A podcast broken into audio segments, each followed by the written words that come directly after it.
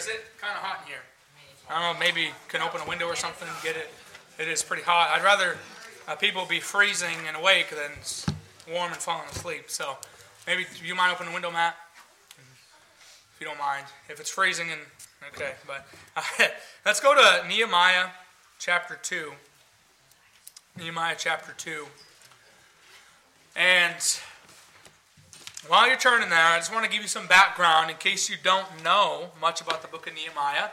Uh, it's a, a, really, again, a great book. Um, but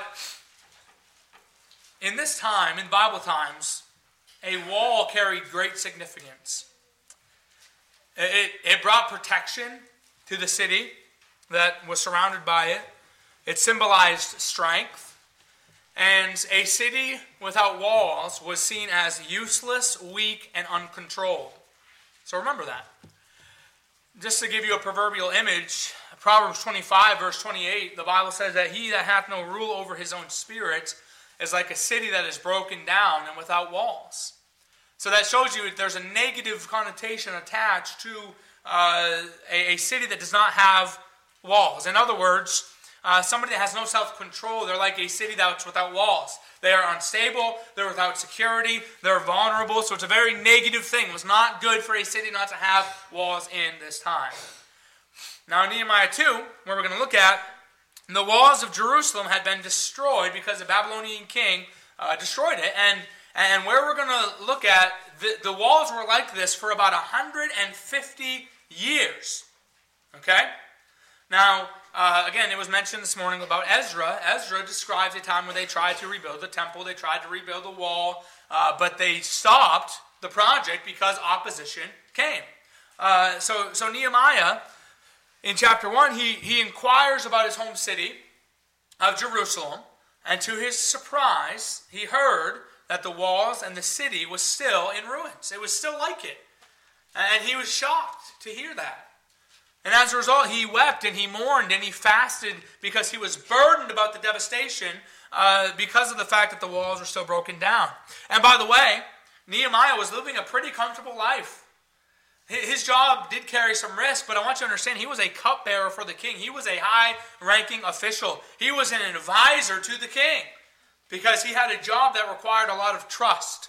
So his, his king trust him, trusted him and no doubt would ask him uh, for, for advice. I mean, he was right there next to the king uh, here. And uh, yet, despite that, he asked the king, after hearing this news, if he could go and rebuild the wall and he was granted permission. Now you may say, well, why would anybody do such a thing? Why would somebody leave behind such a life as that where you, you're, you're right next to the king and you're in the palace, you have safety and security? Why would somebody leave that to do this job to rebuild a wall that nobody's built for 150 years? And I'll tell you why because God put it in his heart to do it. Look at Nehemiah chapter 2, verse 12. It shows us that. It says, And I arose in the night, in verse 12, and I some few men with me. Neither told I any man, look what it says, what my God had put in my heart to do at Jerusalem. Neither was there any beast with me, save the beast that I rode upon. So God put it on Nehemiah's heart to build this wall. And our text this afternoon, where we're going to look at verses 17 to 20, it shows us where Nehemiah is inspecting the wall. He went under the cover of darkness to inspect the wall. He snuck over there to see the damage, to see what it was looking like. And he begins to rally the troops to take part in this project that God had put in his heart. And, you know, knowing what we're going to take on this year with our building project, the theme Rise Up and Build is very fitting. It's really fitting. And I, I know that, that building a church building is not the same as building a wall. I get that. But again, there's so many wonderful uh, corresponding principles that's found in this book that'll help us as we go along through this project. This book includes many things that we as a church will encounter uh, as we go forward with this. And there's a lot of parallels to consider, some of which we'll look at this morning, this afternoon. Uh, but you have vision and planning. You have leadership and teamwork. You have opposition and criticism and, and prayer and dependence on God and commitment and involvement and sacrifice. You have all those things and more. And it will really help us out, I believe, as we go through this. But look at uh, verse 17, and we'll read down to verse 20. And I got an outline out of this, and, and we'll see here in verse 17 it says, Nehemiah said unto, I unto them, Ye see the distress that we are in, how Jerusalem lieth waste, and the gates thereof are burned with fire. Come, and let us build up the wall of Jerusalem, that we be no more a reproach.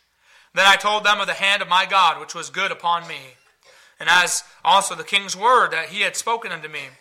And they said, Let us rise up and build. So they strengthened their hands for this good work. But when Sanballat the Horonite, and Tobiah the servant, the Ammonite, and Geshem the Arabian heard it, they laughed us to scorn, and despised us, and said, What is this thing that ye do? Will ye rebel against the king? Then I answered them, and said unto them, The God of heaven, he will prosper us. Therefore, we his servants will arise and build, but ye have no portion, nor right, nor memorial in Jerusalem. So this afternoon, and I mean this when I say this, I got five brief points. Okay, five brief points uh, as we go through this. Uh, first, uh, look at verse 17 again. We see the clear need. We see the clear need. He says, Then I said unto them, Ye see the distress that we are in, how Jerusalem lieth waste, and the gates thereof are burned with fire. So the need, Nehemiah said to them, Hey, listen, the need's obvious. The walls are broken down, the gates are burned with fire, it has to be rebuilt. The city was lying there in waste. And this brought a great reproach on the city, but also the name of God, which we'll look at that in a little bit. But while the need to build this wall was obvious, I want you to remember again, it had been like this for a long time. The Jews, they had just decided to live with it the way that it was. They thought that this was a 150 year old problem that nobody could fix. They just accepted that this is how it was going to be. Well, this is how it is. So we're just gonna we're just gonna live with it. We're gonna learn to live with it. You know, uh, uh, they've tried to fix it in the past. It couldn't be done. It didn't work. Uh, so they just accepted that this was how it was going to be. And uh, they just allowed the city to stay in ruins because it seemed like it was an impossible job that nobody could fix. And you know what? I'm not being mean when I say this this afternoon, but these Jews, they remind me about, like, they remind me of a lot of Christians that are just comfortable with living the things the way that things are, even if it's disastrous. Maybe they live in bondage to sin for years, even though it makes them miserable. Or maybe in regards to the church, they hold back the church from making progress for God because they are afraid of failure or they hate change. And we all know that Mainers love change. Amen? and I can say that because I'm a Mainer. Uh, but, but a lot of times people would rather just have their life and their church be in ruins and be held back as long as they can stay comfortable in it. That's the way a lot of people think. Rather than have the church be at a standstill, or they'd rather have the church be at a standstill and, or go backwards even than to step out by faith and do what God would have them do. So Nehemiah, he goes to the people and he says, You see the distress that we're in. You, you see what I'm seeing here, right? You see how we are in distress, even still after all these years. You see that the city is lying here in waste. The walls are broken down. The gates are burned with fire. Even still, you see everything that I'm seeing, right? And that's what he was saying here. The need was obvious. They needed to build the wall up again. And again, church, when it comes to our building project, the need's obvious, isn't it? It's obvious. On Sunday mornings, as I mentioned before, people struggle to find a seat, they're not going to come back. Right or wrong, that's just the way it is. Therefore, we need a bigger sanctuary. The teens, as I mentioned before, they're in the boiler room. Therefore, they need a classroom with the rest of the church. Dan said this morning, he said they had 11 people, 11 teenagers in there. I said, How did you all fit? Or I can't remember, he said something about sardines or whatever. But the need's obvious. The fellowship hall. I mean, you saw what I saw, right? It was full. Can't even move. Okay? We need a bigger fellowship hall. So again, it's obvious, isn't it? We need a bigger building to facilitate more people, to reach more people with the gospel, so that Christ can better build his church here in Houlton, Maine. You see the same thing I'm seeing, right? Hopefully. It's obvious. The need to build a wall, it was obvious. But the Jews, and they kind of needed somebody to just come along and give them a little encouragement. And they really needed somebody on the outside, like Nehemiah, who was a Jew, but he was on the outside as he was with the king. But they needed him to just give them a little encouragement and to push them uh, to get to it instead of being comfortable in their mess. So we see the clear need. Secondly, we see the call. Look at verse 17 again. We'll look at the last part of 17. Well, we'll look at, I'll read through the whole verse. It says, Then said I unto them, Ye see the distress that we are in, how Jerusalem lieth waste, and the gates thereof are burned with fire. And look what he says. He says, Come and let us build up the wall of Jerusalem, that we be no more a reproach. So Nehemiah, he made known that the need was clear, the need was obvious, and then he called the people of Jerusalem to get on board. Nehemiah was convinced that this was the right time to build. There was no more need to keep waiting around. There was no more need to continue being comfortable in this mess while our, our city uh, is lying in ruins. And he was telling them, look, we need to get to work. Uh, he called them to get to work. He called them to get building. And notice his motivation, the last part there. What, what he says, he says, that we be no more a reproach. You know what that means? That we no more be a disgrace. Now, to have a city broken down like this with the walls that are broken down and gates burned with fire, it would bring a great reproach on Israel. But more importantly, it would bring a great reproach on their God. Because Jerusalem was God's city. And to have it lie in ruins like that would look bad to God, to, to, in the eyes of people and make their God look bad. So Nehemiah, he, he sought to motivate these people, uh, not with earthly incentives, but rather for God's glory. I like what David Guzik said. He said that Nehemiah did not offer rewards, incentives, or vacations out at the Sea of Galilee for the ones that got the job done.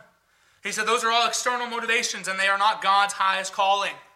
So, church, the, the motive was the glory of God. Nehemiah was telling them we need to get to work, so we stop bringing a reproach upon our city and therefore upon our great God. We need to build this wall for his glory. And again, as it relates to our building project, church, when it comes to this building project, it should be done for the glory of God. It should be done to reach people for Christ. It should be done uh, not for a man, but for God. Look at let's go to Matthew 5. I want to look at a couple places in Matthew actually. Matthew 5. And uh, look at look at verse 16.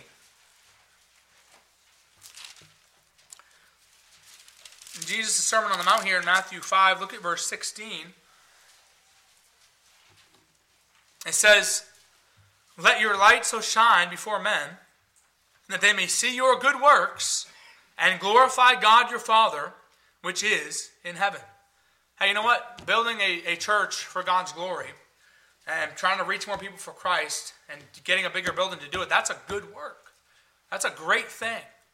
And I pray that as we do this and we step out by faith to do this, that, that God uh, will be glorified in it. And I, I, pray that, that people will see the building and know that it is of God and that God will provide and we can glorify God in it and that, the, that people that are lost can see it. And I pray that the building will be used for years to come, that God will use it to bring people to Christ, that God will use it to help save marriages, that God will use it to restore families, and that God will use it to encourage and challenge God's people to live holy lives and just to continue pressing on.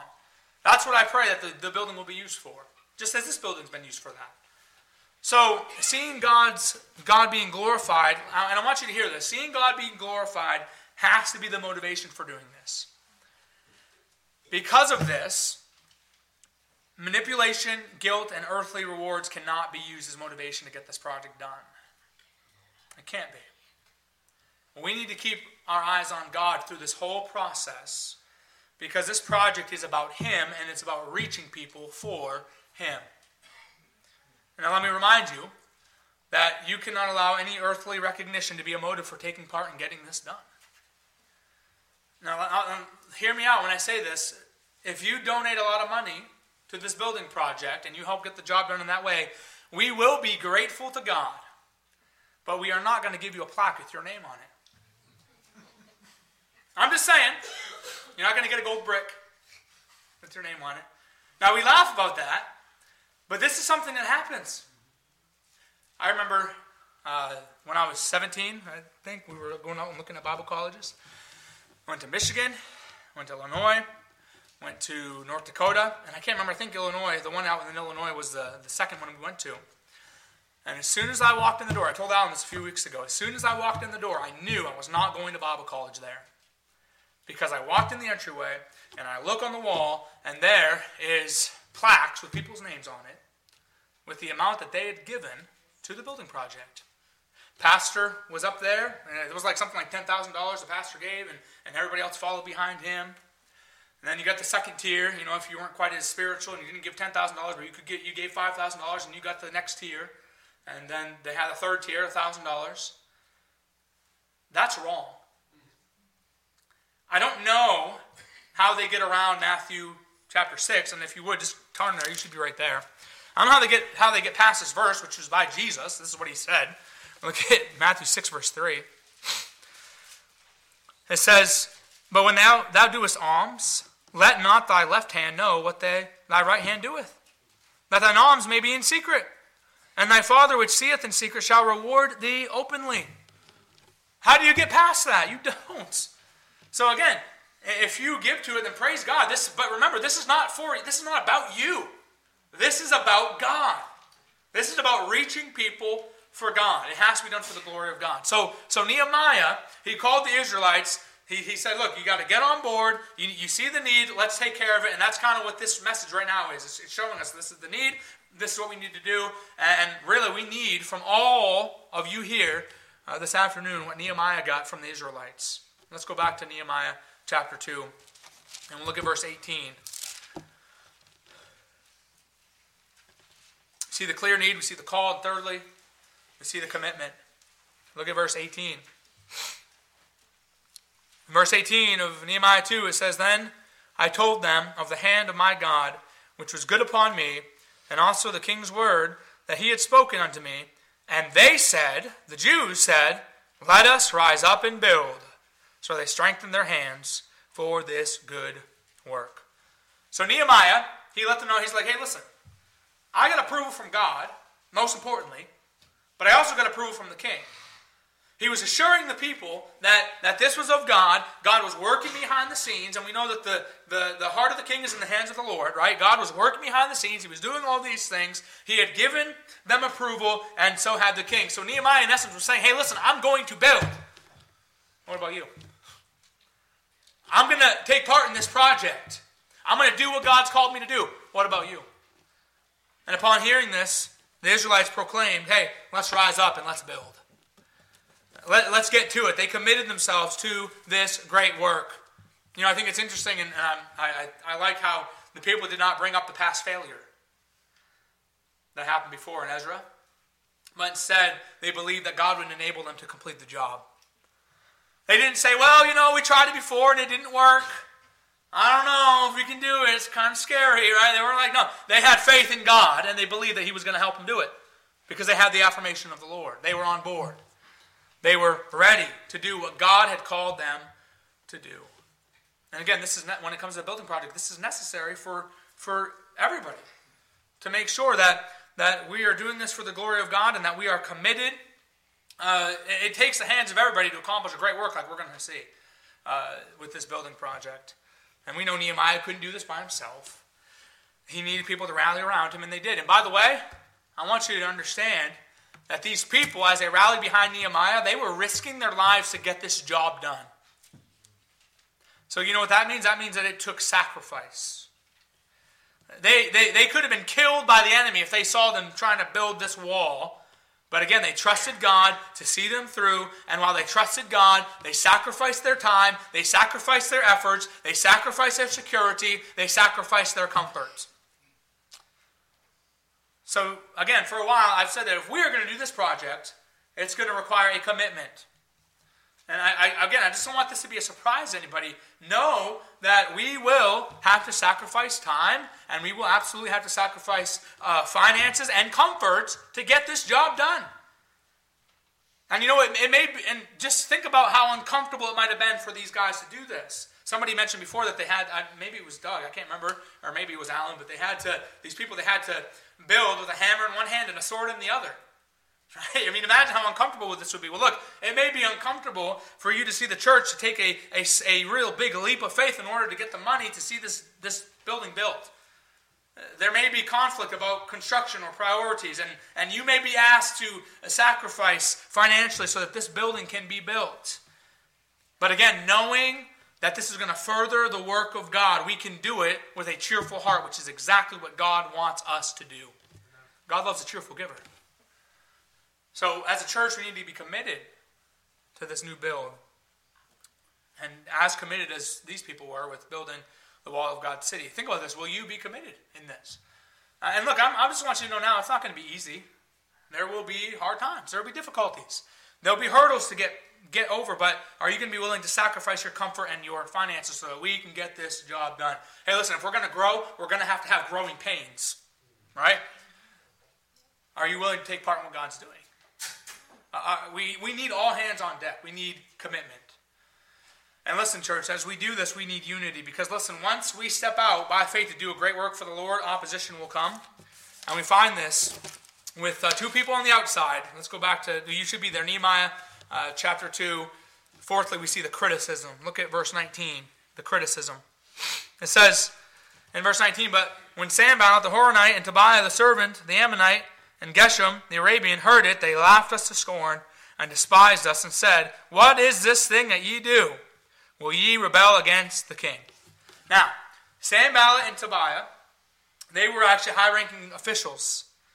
They were also Jews. So they were fellow brothers of Nehemiah and, and, the citizens of Jerusalem, and you would think that they would support a work like this. They, you'd think they'd be like, man, yeah, let's go, let's, let's build this wall. But they didn't. They didn't want, they didn't want any part in that. They did, they did not care about the welfare of Jerusalem. So, first thing, as soon as Nehemiah and these people step out to do something for God, opposition and criticism came their way. And this was not the first, the last time that this would happen either. This would happen time and time again. There would be critics that were on the outside that would come to Nehemiah and try to discourage them from building the wall. Now, I really want you to understand this. You need to know this. The moment that we step out by faith to do this building project, and those on the outside, they get wind of it, and I'm mostly thinking and talking about lost people, once they get wind of it, opposition and criticism will come. It will. Just like with we see with these two men too, it has it comes from people that have nothing to do with it. And just so you know, I've already had this this happen. I've had people criticize uh, that have gotten wind of this project, and there are people that don't even go to church here. They don't even go to church here, and they, they get wind of what we're going to be doing, and they're all they're all criticizing about it already. So you can count on it that things may be said from the outside from people that don't have a clue about God, they're not part of the church, uh, and, and they have no clue about the reason that we need to do this. They may be people that say, and I've, I've heard this in the past before too, they may be people that say, well, you know, I can't believe that a church would spend that much money on a building. They should just give all their money to the poor. Right? You know, Judas said the same thing. right? Now, I'm not mad at people like that, and I'm not going to be mad at people like that. We need to love them, and we need to show them grace for sure. But here's what I want to encourage you don't even bother with that. Don't concern yourself with that. We must never be more concerned about what people may say about us than what God would have us do. And again, we're not going to be the first ones that get criticized by lost people for stepping out to do something for God. Uh, you, you think about the fact that nearly anybody that accomplishes anything for God, they will face ridicule. I mean, you look at Jesus himself. How often did he get criticized? He got criticized during his life. He got criticized when he hung on the cross. I think of Acts 2 on the day of Pentecost. Some of the Jews on the crowd said, Oh, the disciples are drunk. What are they doing? They don't, what, are they, what are they talking about? Acts chapter 17. Greek philosophers called Paul a babbler. He got criticized, he got opposed. Acts 26. Festus told Paul that he was out of his mind. But look what God used Paul to do. And Paul did great things for God. So many are turned away, oftentimes from God's will, and stepping out by faith uh, because they may they may experience some scorn and they, they get afraid of, of what people on the outside may say.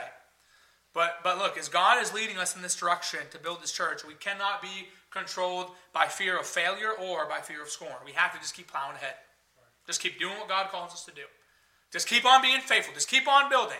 And that brings me lastly to the last point the confidence in God. Look at verse 20. After the, the criticism from people on the outside that had nothing to do with it came, look what verse 20 says. We see confidence in God. Speaking of Nehemiah, then answered I them and said unto them, The God of heaven, he will prosper us. Therefore, we his servants will arise and build. But ye have no portion, nor right, nor memorial in Jerusalem. Now, in most cases, when it comes to uh, critics like this, it's best to ignore them. But sometimes destructive criticism requires an answer. And so Nehemiah, he answered them. And there are two parts to Nehemiah's answer. First, he says, God's going to take care of this. The Lord, he will prosper us. He's, he's on board with this. He, he, he's got our back. He, we're just going to keep on building, regardless of what you say. Regardless of what the men in authority thought, uh, they were going to continue on. And Nehemiah reminded these people hey, God is for us. And listen, church, if God is at the center of what we are doing, then fear will be devoured. He has to be at the center of this. And again, when it comes to the building project, I have absolutely no doubt that God will provide the funds to complete this and to see it accomplished. And the amount that it's going to take may seem large, but listen, it's nothing in God's economy. We serve a God that owns a cattle on a thousand hills. He owns everything. So as we step out by faith to accomplish this task, He will provide. And that was Nehemiah's response. He said, Listen, the God, the God of heaven, He's going to prosper us. But the second part of his response, I think, is, uh, is even better. Look what it says. It says, Therefore, as the servants will arise and build, but ye have no portion, nor right, nor memorial in Jerusalem. He, in essence, is saying to them, Hey, look, you don't belong here. God is doing a great work here, and you're not even a part of it, so just move along. That's what he says here. And you know, no doubt, usually the, the most critical people are the ones that have nothing to do with what God's doing in his church. The loudest critics are usually ones that are on the outside and have nothing to do with it. But again, regardless of the opposition that comes our way, we need to continue on. And as we do, we need to encourage each other in this work. Hey, hey, look, let's build each other up when it comes to this building project. Look, let's be excited about this. Let's have faith in God to accomplish this. Look, do not be, please, please, please, don't be like Sanballat and Tobiah. Do, do not let a hint of negativity come from you. And I'm not talking about, I'm not against making suggestions about the building. That's totally fine. But what I'm saying is, don't be like these guys were. Don't be walking around trying to stop the work of God. And please do not be walking around here saying things like, oh, I don't know if this is going to work. I'm so afraid. I don't know if God can provide. I don't know if we should do such a big project. And please don't say, I don't like change. Please don't. Instead, instead, encourage each other. Instead, look forward to what God's going to do. Be positive and be uplifting. And pray for God to bring in the funds and be willing to be used to bring in the funds yourself. Instead of being negative, be excited. Listen, this is an exciting thing. This is awesome. I, have I've talked to people even recently of, of, churches and churches that have pastors, even, and, and their churches are dwindling year after year after year. I heard of one church locally that their things have gotten so bad that they had to share finances with other churches. Hey, thank God He's growing our church. And I believe, you know, the, where the Word of God is being preached, that He will bless. But we need to thank God that, that, that this church is growing and that we have to do this. This is awesome. That's an exciting thing. It sure is. It sure beats going backwards, doesn't it? I mean, I think so. Maybe you don't. Maybe you're still asleep from the meatballs. I don't know. But we need to keep going forward and encourage each other as we do it. Encourage each other. Be excited about it. You know, Warren Wiersbe, he once said that anybody can go through life as a destroyer, just like Sanballat and Tobiah. But he said, but God has called his people to be builders. So let's be builders. As we embark on this, this journey to build this new church building, we need to let Nehemiah's example guide us. We need to recognize the need. It's clear. We need to answer the call. We need to be committed wholeheartedly. We need to face criticism with confidence in God. And we need to let, allow His glory to be our ultimate motivation. And I want, to, I want you all to remember this as we do this. Remember that we're not building walls. That, that's not what we're doing. We're not just building walls. We're, we are creating a space where God's going to change lives.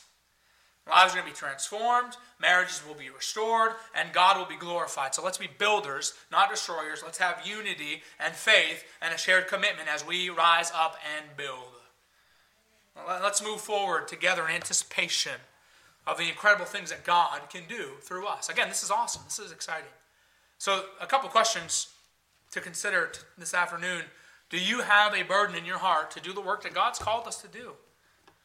Are you willing to sacrifice to see this work accomplished? Are you motivated to take part in what God is going to be doing in this church and what He's doing already?